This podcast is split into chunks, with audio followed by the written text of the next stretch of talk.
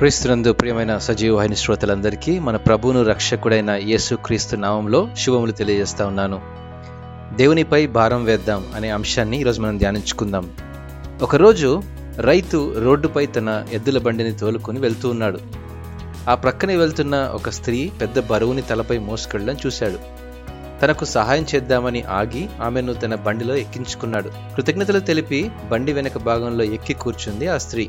కొంత దూరం ప్రయాణించాక ఆ రైతు ఓ వింతైన సంగతిని గమనించాడు. బండిలో కూర్చున్నా కూడా ఆ స్త్రీ తన తలపై బరువును ఇంకా మోస్తూనే ఉంది. ఆశ్చర్యపోయిన రైతు ఆ స్త్రీతో అన్నాడు అమ్మా మీ బరువు క్రిందకు దించండి. నా ఎద్దులు మిమ్మల్ని మీ బరువును కూడా మోయగలవు. అన్నిటినీ పక్కన పెట్టి సెదదిరండి అన్నాడు. జీవితంలో అనేక సవాళ్ళను ఎదుర్కొంటున్నప్పుడు తరచూ కలిగే భయం చింత వంటి భారాలన్నింటినీ గూర్చి బాధపడుతూ వాటిని మోస్తూనే ఉంటాము. అనేకసార్లు దేవునితో సెదదీరకుండా ఆ స్త్రీ వలె ప్రతి భారాన్ని మనం మోస్తూ మన జీవితాన్ని గడిపేస్తూ ఉంటాము. అందుకే యేసుప్రభు అంటా ఉన్నాడు ప్రయాసపడి భారం మోయిచున్న సమస్త జనులారా నా యుద్ధకు రండి. నేను మీకు విశ్రాంతిని కలుగజేసేదను అని అంటున్నాడు.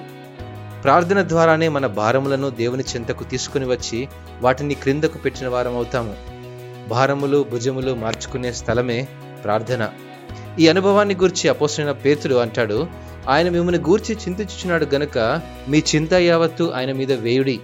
దేవుడు మనల్ని గూర్చి చింతించున్నాడు గనుక మన సమస్తమైన భారాన్ని ఆయనపై వేసి మన ప్రతి సమస్యకు సమాధానం ఆ దేవుడే దయచేస్తాడని విశ్వసించే కృప ప్రభు మనందరికీ దయచేయునుగాక. అమేన్